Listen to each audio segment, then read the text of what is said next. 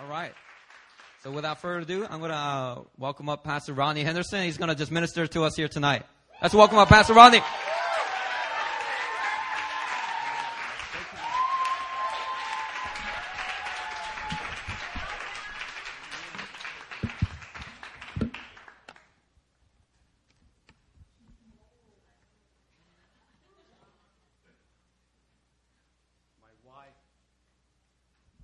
Wife uh, has a new uh, iPad, and she let me bring it.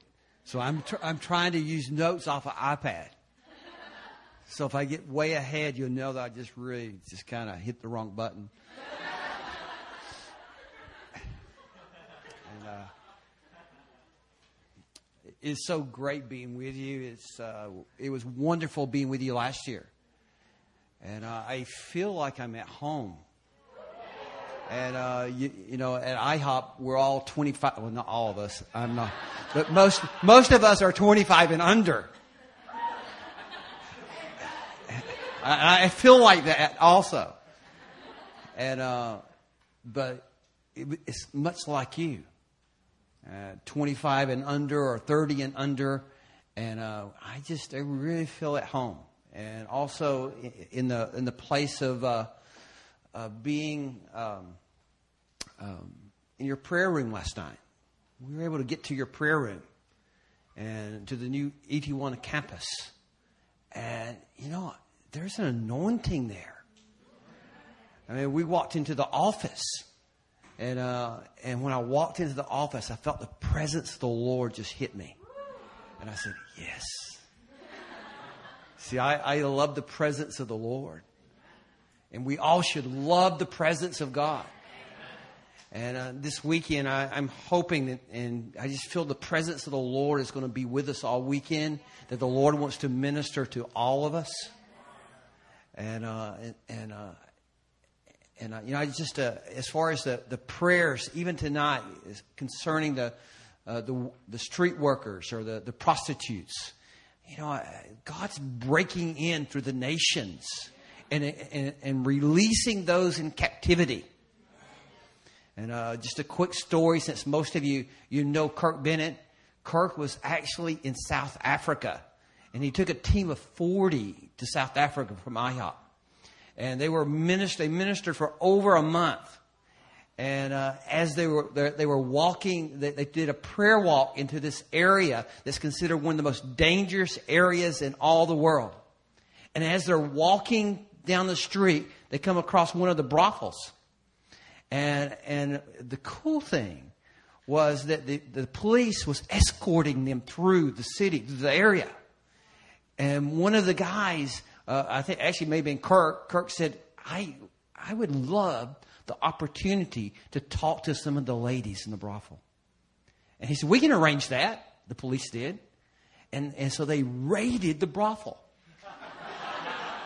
Kid you not, they raid the brothel.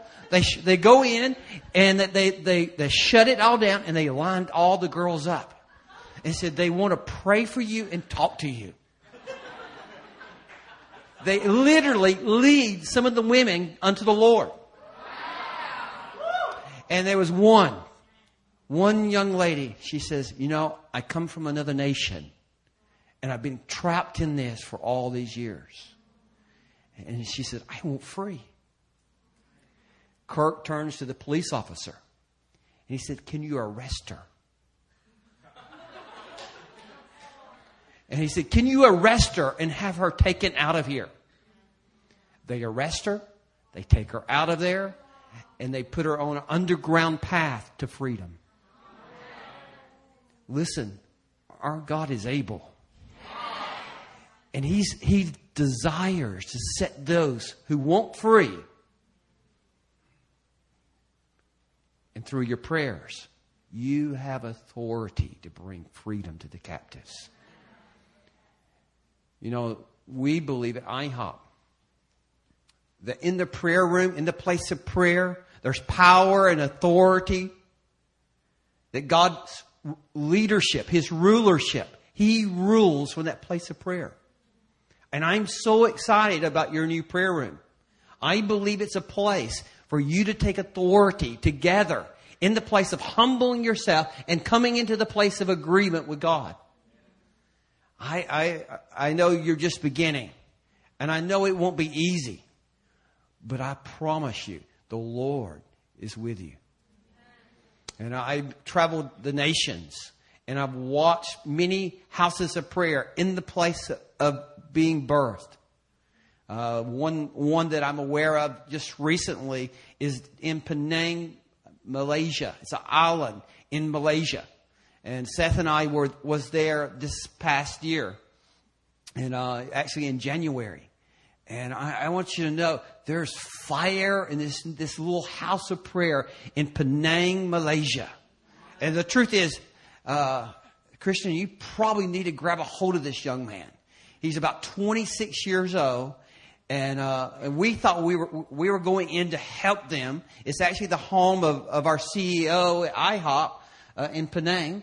And this young man, he he sits down at the keyboard, and uh, again, we brought IHOP key uh, one of the best IHOP keyboardists in the house, and uh, and we we brought some of the amazing worship.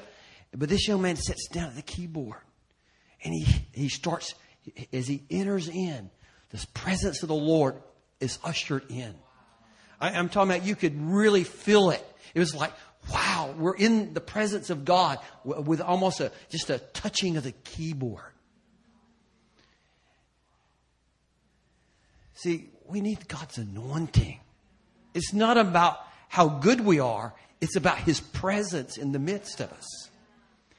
And, uh, but this young man, he hits the keys, and the power of God is ushered in and he's leading a group of guys about your age. And, and there's, there's probably about 70 or 80, but they're turning the town upside down. I kid you not. There, this week he, he, he, emailed me. He wanted Seth and I to come in to help them do 168 hours of prayer.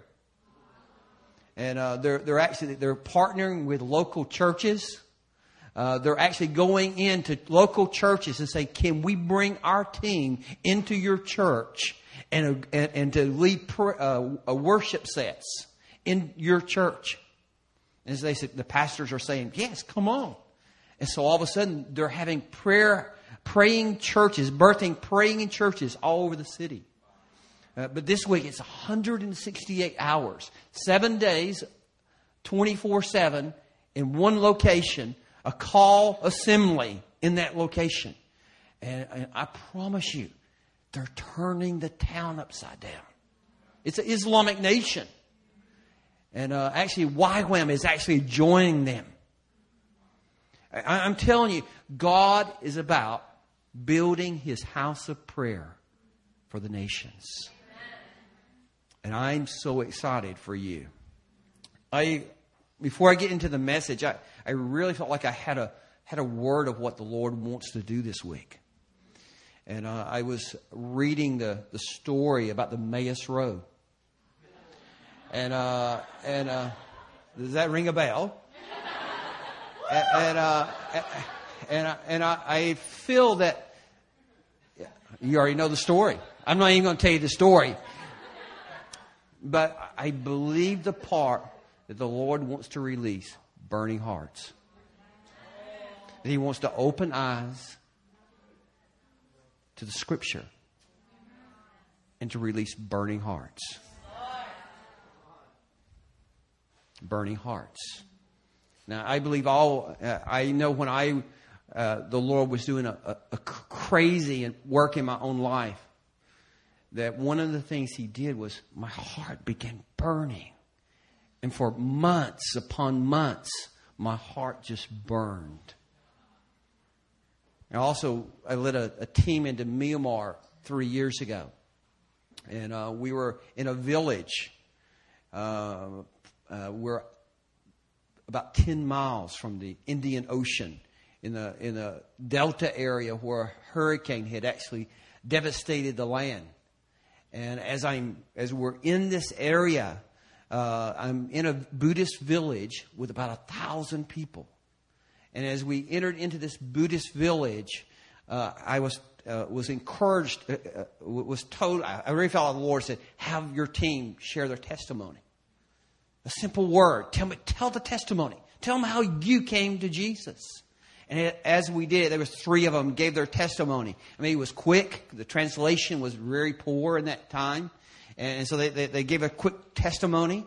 And all of a sudden, I hear the Lord. He said, ask the people about their hearts. Now, we had gathered 50 of the, of the key leaders, including the, um, the chieftains of the village. It was the primary leaders. And I, and I said, How many of your hearts are burning right now? All 50 raised their hands.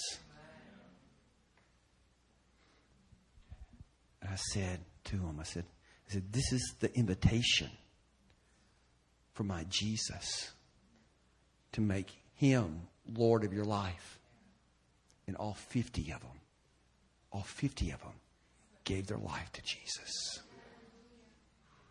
And I'm convinced that the burning hearts continued, continued in the village. The truth was, while we were giving, leading the leaders, my team was in the village and you were, they were seeing signs and wonders. Healings break out everywhere they went. Signs and wonders. God was affirming the testimony. I'm going to pray for you for burning hearts. Father, we ask that in this house over this weekend that you would release burning hearts. That hearts would burn with the gospel. That hearts would burn through the power of your Holy Spirit. God, we ask that you release an anointing in this house, much like Brownsville. There would be a breaking in of revival fire that would burn hearts, not only in this house, but also the parent house. As the new pastor comes in, God, I ask you to hit him with the fire of the Holy Spirit. The fire of the Holy Spirit. That you'd break into revival in the Presbyterian house as well as this house. And that you'd start a fire that would ravish this city in the name of Jesus. And I pray for the new house of prayer in the 81 campus. There'd be fire. That anybody that walks into that house would get touched with anointing and power of God. Come, Lord. Come in this house in the name of Jesus. Amen and amen. Burning hearts.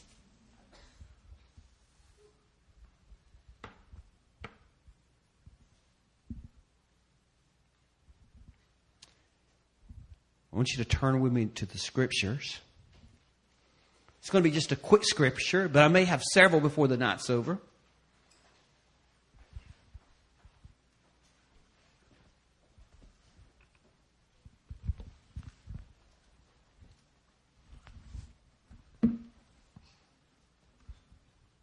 Turn with Genesis 15 1.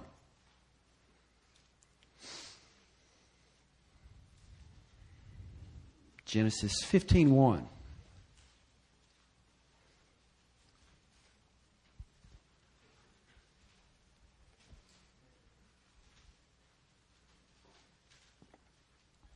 The word of the Lord came to Abram in a vision,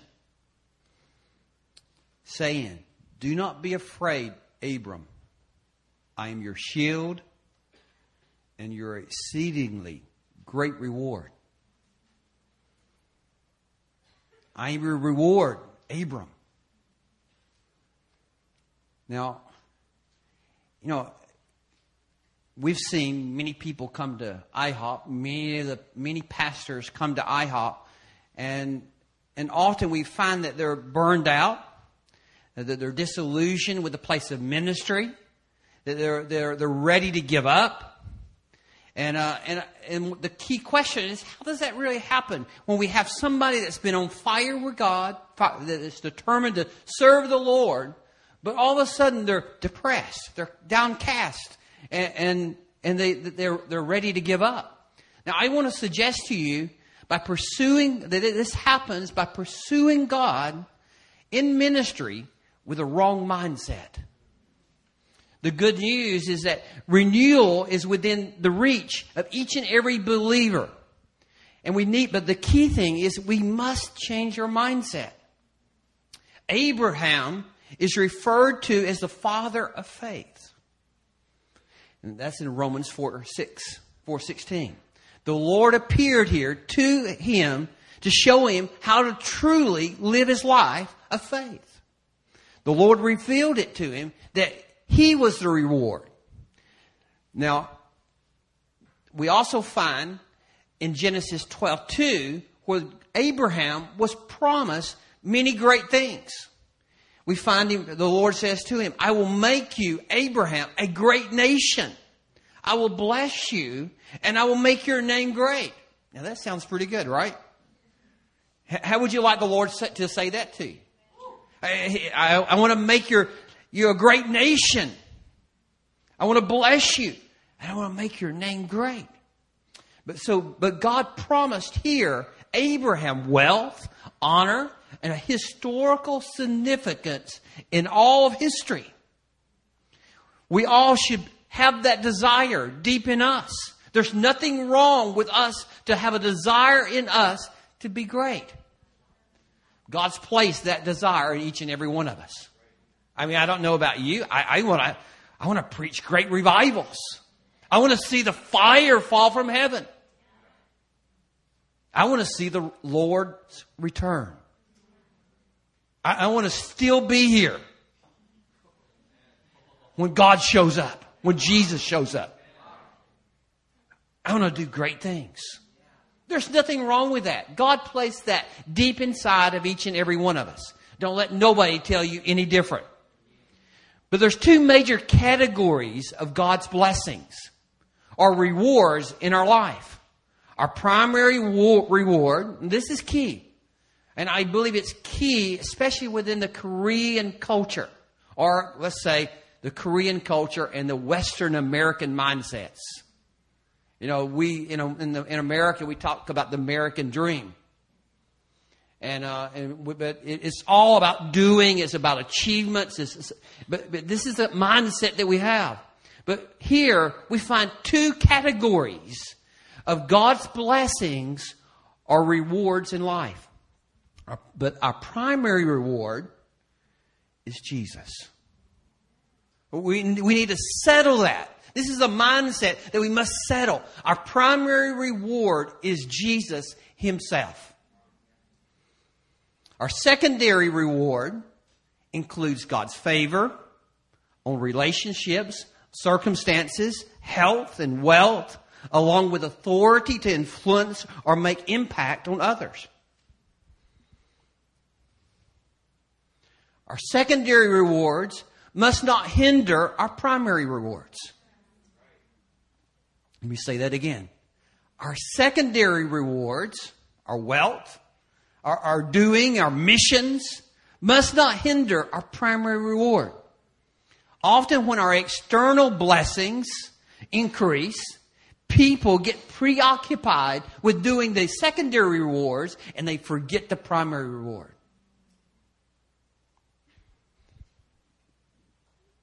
John uh, 3 John chapter verse 2 says, I pray that you prosper in all things and be in good health, just as your soul prospers.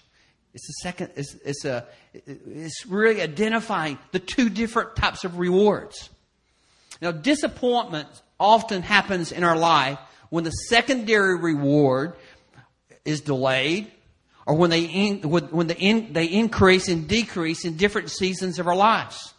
Jesus referred to this as a pruning process. You know, you've been through the pruning, right? You know, all of us go through the pruning process and we start looking to try to find what sin we have in our life. What's going on? What's taking place? And we start paying attention why the secondary rewards is not taking place.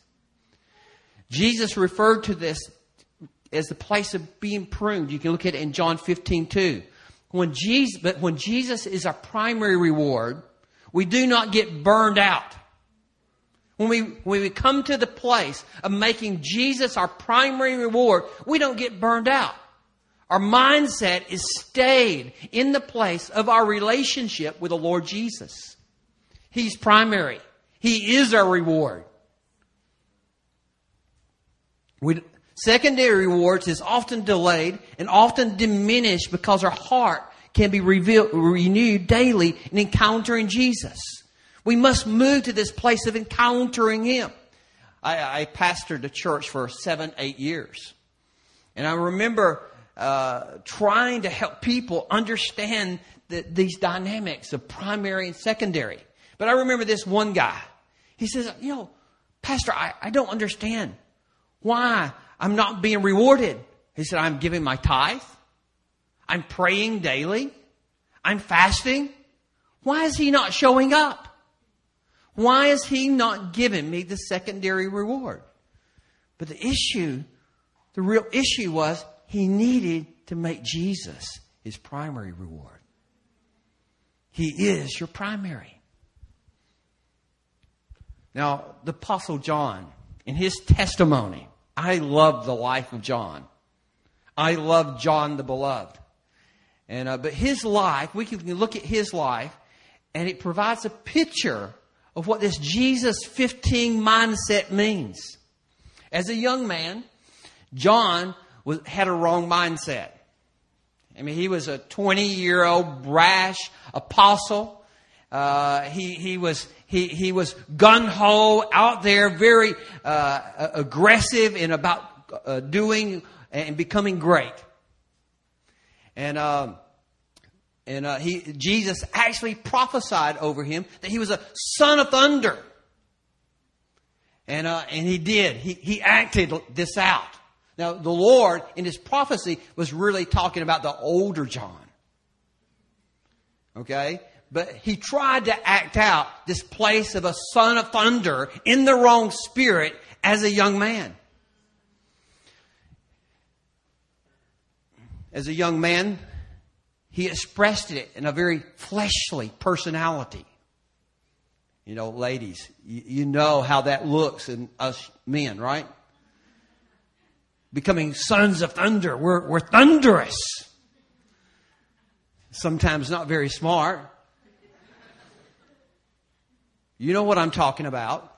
We try to achieve things in our own fleshly way. Our hearts are filled with ambition, lust, rejection, anger, bitterness, and fear. But the thunder of, uh, uh, of the heart, of God's heart, expresses how he loved, how he loved John.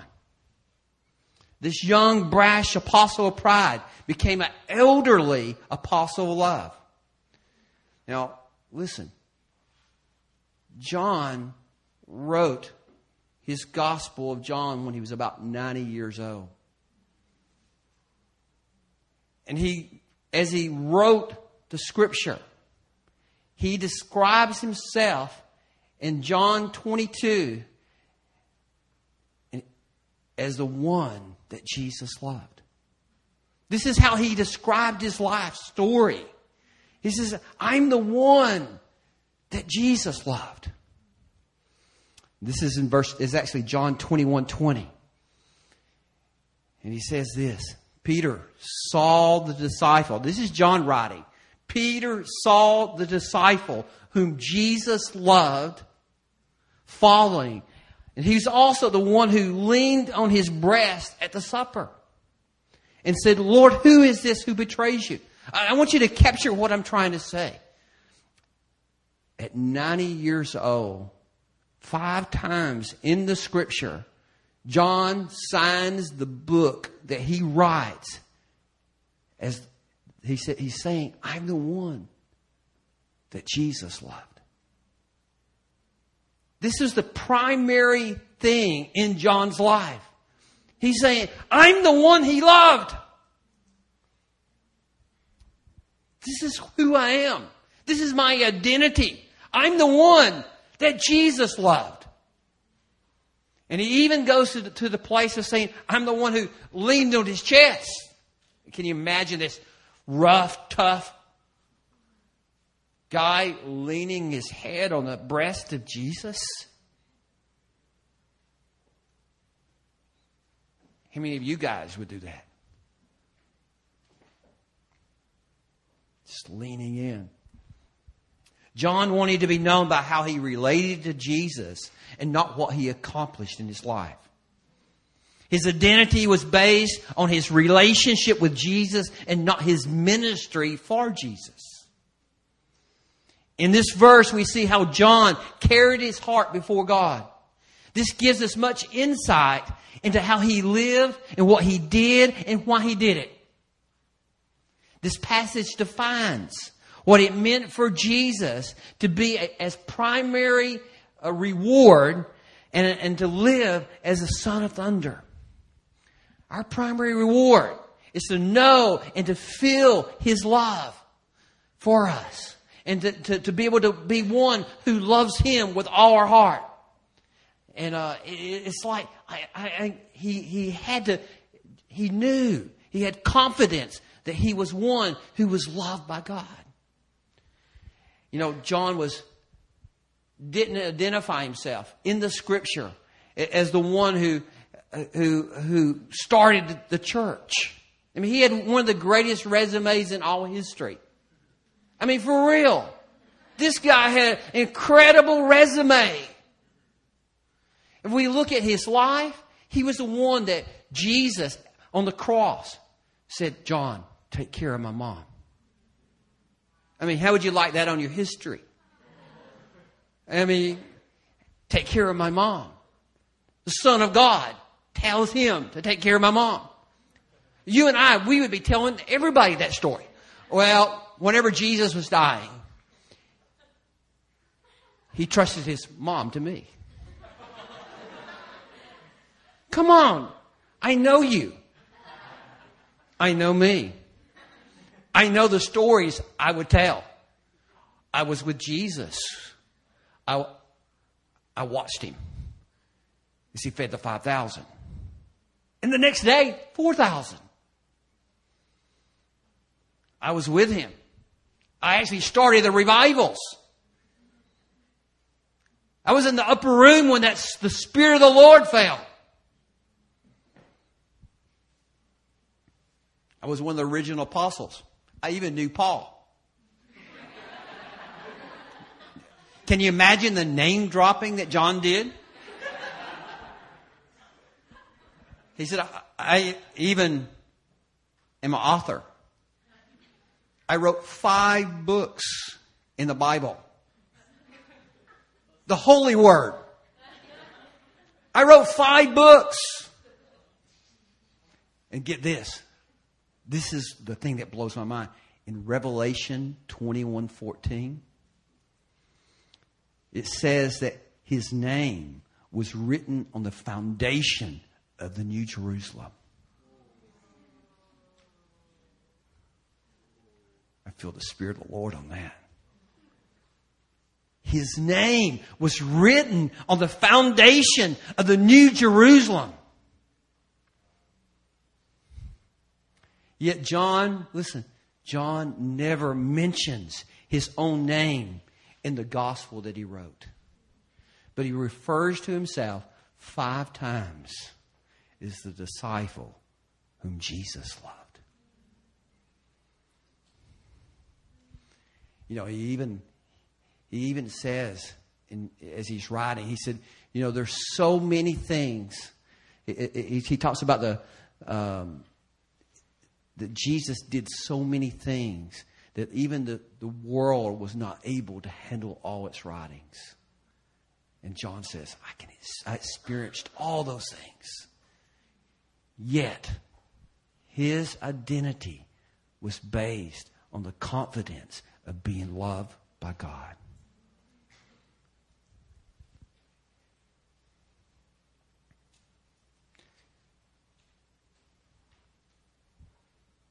Now, this reminds me, I just, my prayer for you is that all of us has this level of confidence in our, in the love of God for us.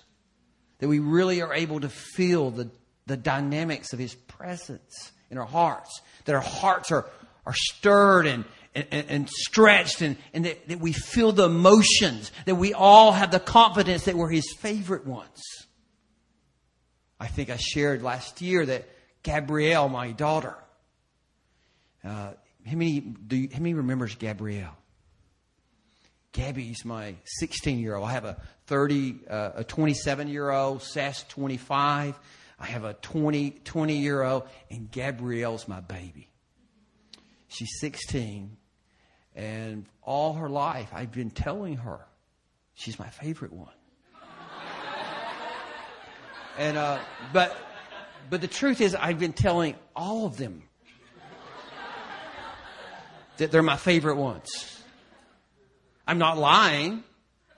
They're all my favorite ones. But Gabrielle, she expresses it. And uh, she, she, said, I'm your favorite one, right, Dad? I said, Of course. And, uh, and, and, and I, we did a, um, all our children, we would take on senior, not senior trips, but when they turned 13, we would take them on a trip to a special place. Uh, I took uh, I took Sarah Sarah, my eldest, uh, to Washington D.C. and we spent a week just going through all the museums and hanging out together. And uh, my uh, uh, Seth, we went to Cancun together and just hung out.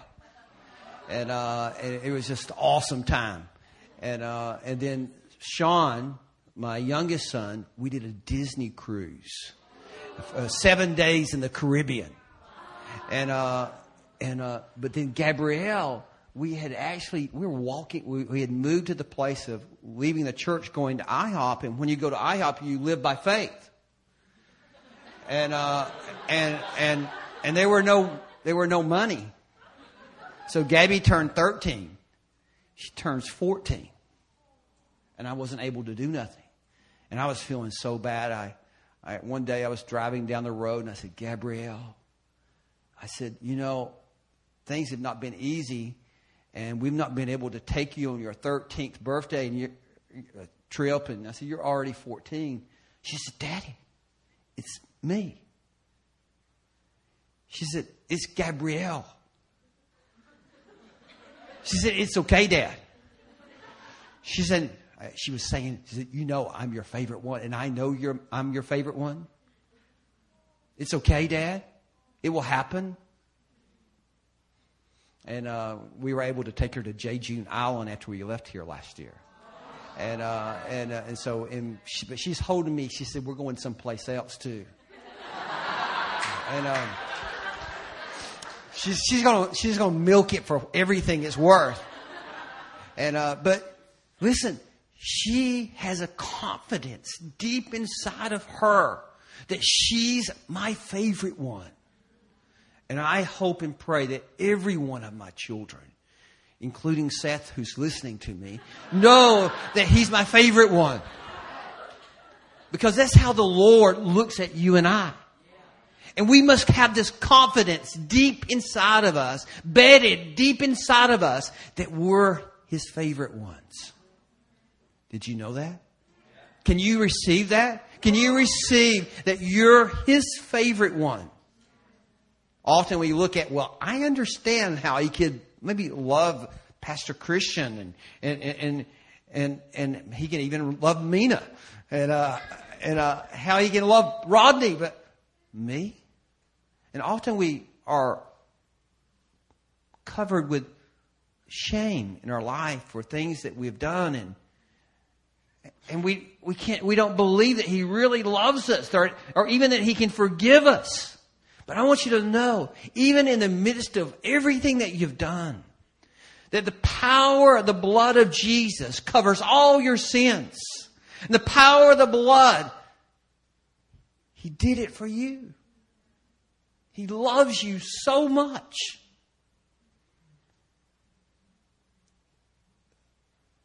One of the things we found so present in the midst of our awakenings and revival was that many had a trouble receiving the power of his love. And, uh, and uh, but one of the key things the Lord began revealing that it was the, the very pride of our hearts. That we felt like that we, we would not be able to receive the, the, the forgiveness for our sins. And, and this is a real issue of pride in our lives, thinking that our sins are too, is too big for the blood of Jesus.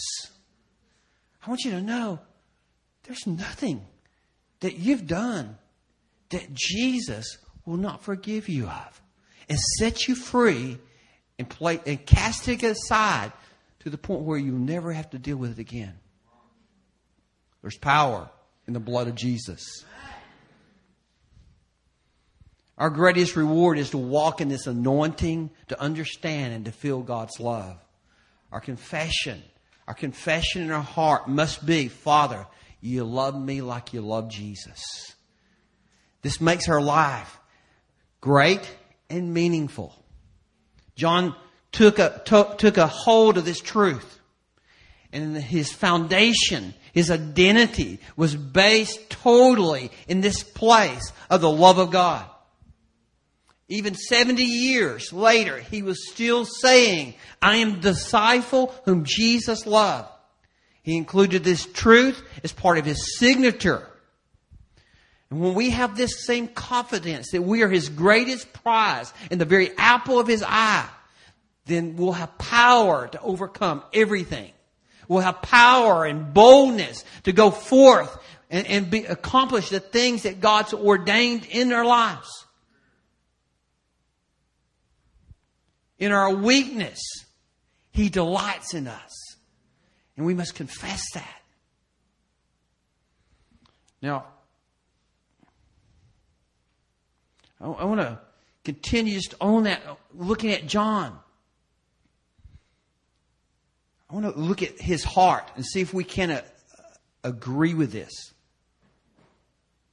John positioned himself to receive God's secrets as he leaned in upon Jesus.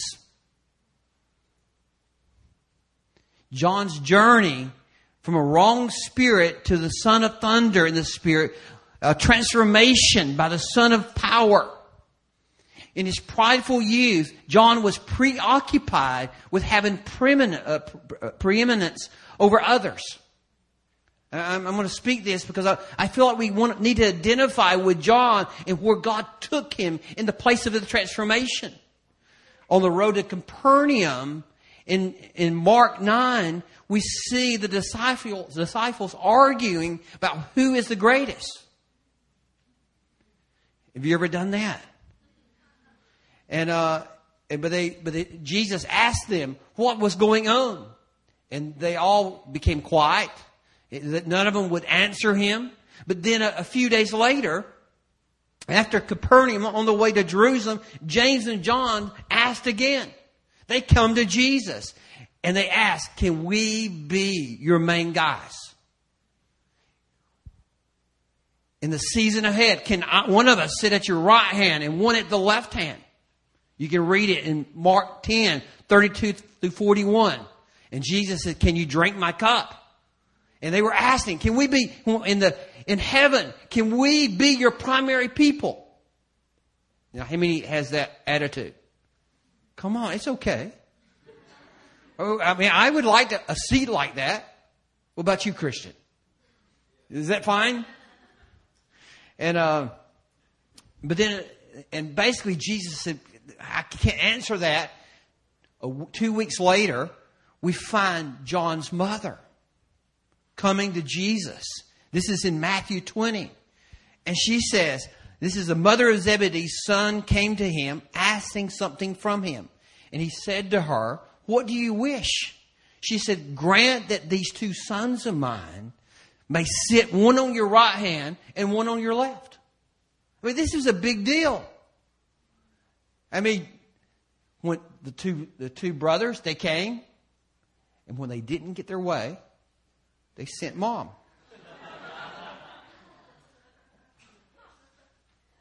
I, I can imagine a little Korean woman coming to Jesus in a persistent and consistent way. My two boys. Can they sit with you in the heavens? Can they rule and reign with you? Then we have John stopped a, uh, uh, just a few days later, John stopped a man from casting a demon out of a tormenting person because they were not under their authority. This is in Luke 9. He's, he's basically saying, hey, they don't go to New Philly, therefore you can't cast the demons out. He, he wanted to, to have all authority. And, and Jesus rebukes him and says, hey, listen, this is a good thing. And then we find John, John wanted to call fire down on a city that did not receive them. They're walking, walking from city to city.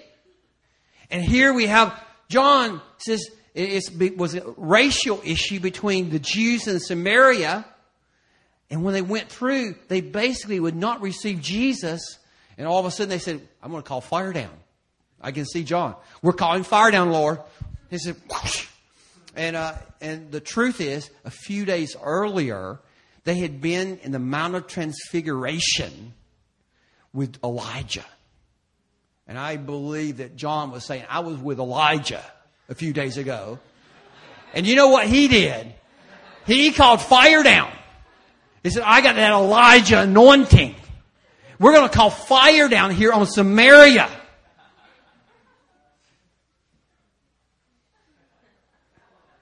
I actually had a youth minister, and uh, some we were building this church, and uh, and somebody came in and stole some stuff in our church while we were building it, and um, I came in and my youth minister was angry.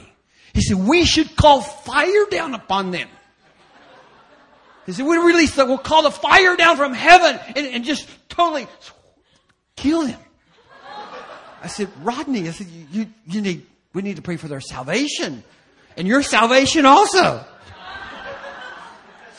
and, uh, but, we had this, I mean, this is the spirit. I want you to know, this is the spirit that John had. The, the cool thing, you know, God has a, a great sense of humor.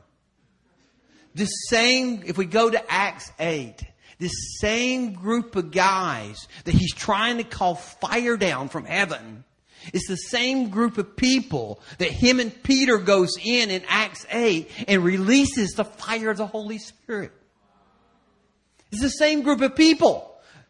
Just a, a, a year or so later, they're going in and laying hands and the fire of God falls and they're filled with the Holy Spirit. Can you imagine? I can imagine Peter. I said, Well, we wanted to kill these guys a couple of years ago, Peter. But now we're releasing the fire of the Lord. Now, here's the summary of this John was a fiery, thunderous man who wanted to, to be over others. Then he rebuked people for moving in God's power, and he rebuked a village for not wanting God's power. And, uh, and but he, that, that was the attitude he had. But then as a 90 year old man, he acknowledges the, my primary reward is Jesus and Jesus himself. Application, we can also be transformed.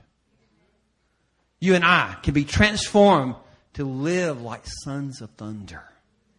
The Lord will transform us from being sons of thunder in the flesh to sons and thunders in the Holy Spirit.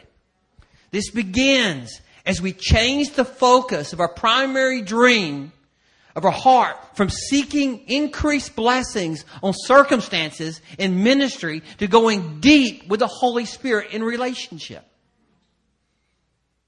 We must see ourselves differently and change our confession before God. We are those who are loved by Jesus, who lean on His heart. This is who we are. We must change our confession, not about how and how much we can do for Him, but we must change our confession that we're loved by Him. This is who we are. He tells our secret, He tells us secrets, the secrets of His heart. You know, when Jesus, when John was leaning on Jesus, and he's declaring that, he's, he's saying this. He says, I'm intimate with him. He tells me the secrets of his heart. You and I, we must be a people in this season that know the secrets of his heart. No, it can't be about us doing our own thing. It's like the song that you sung about, about Jesus knowing the Father's heart. You and I must lean in on Jesus through the power of the Holy Spirit. And we must know His heart for the season that we live in. We must know how He feels about us. We must know what He's doing that we might agree with Him. This is about us learning to lean in. Even in our weakness, we are the ones that He deeply loves. He delights in us and considers us lovely and longs to give Himself to us. We must confess, I am your beloved, your favorite one. You delight in me. You know, I, I really believe it's key, even in your, your prayer, prayer time. Even whenever you enter into that place of prayer, we need to declare with our voice that we're His favorite ones, that He delights in us. We need to speak this with our voice. We're going down the road. I'm His favorite one. I'm a king's son. You know, this is who I am.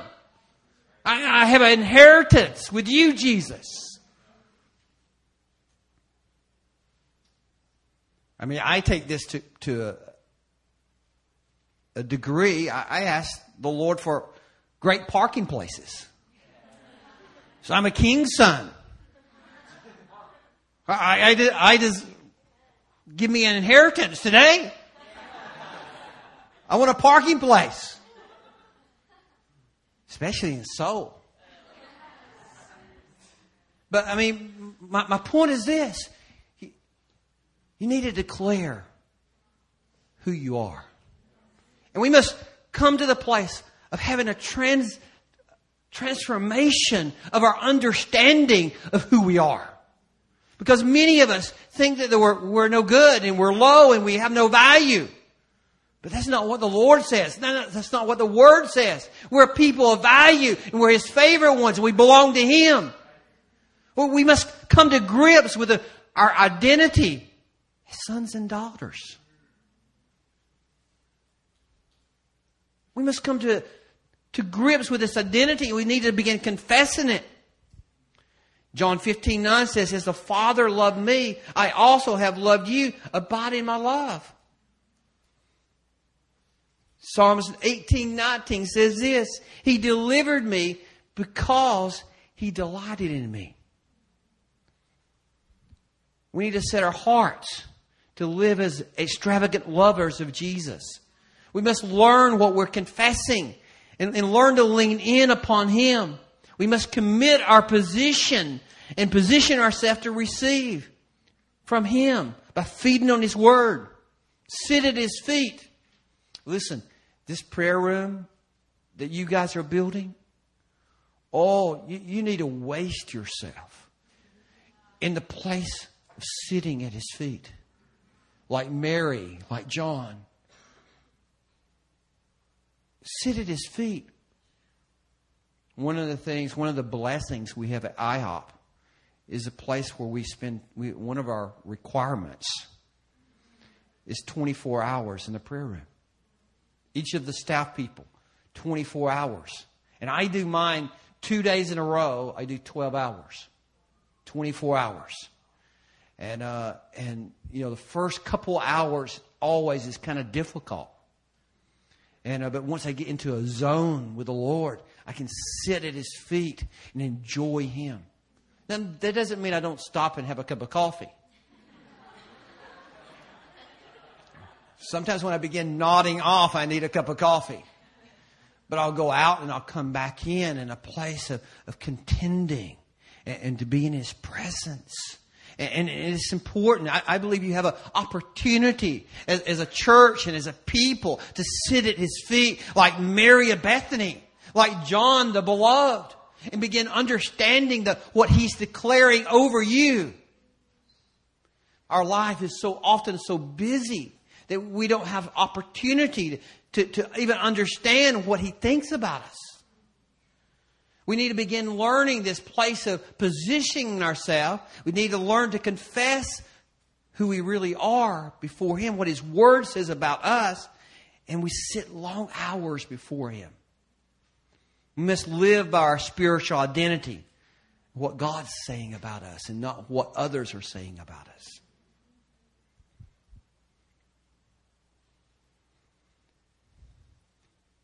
You know, you guys are special.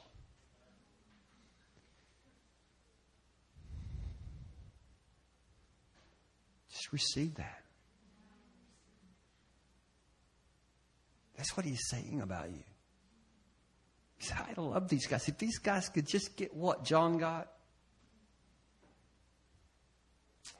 And you said, Well, John walked with Jesus. Listen, do you know who resides in you?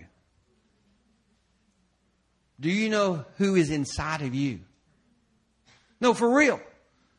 Jesus Christ, His Spirit is in you and I. In us. Jesus Christ inside of us is the hope of glory. He's here. You're the temple of the Holy Spirit.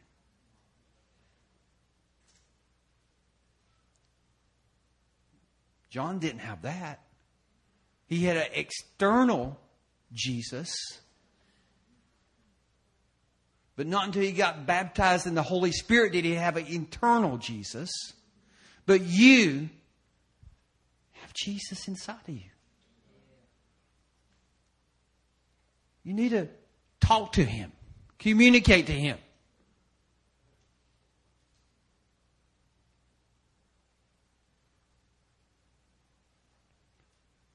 I promise you that there's many of us that go have days that we don't even talk to him, yet he's there inside of us. We need to hear his voice.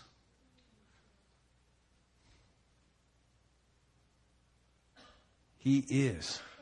He is our reward.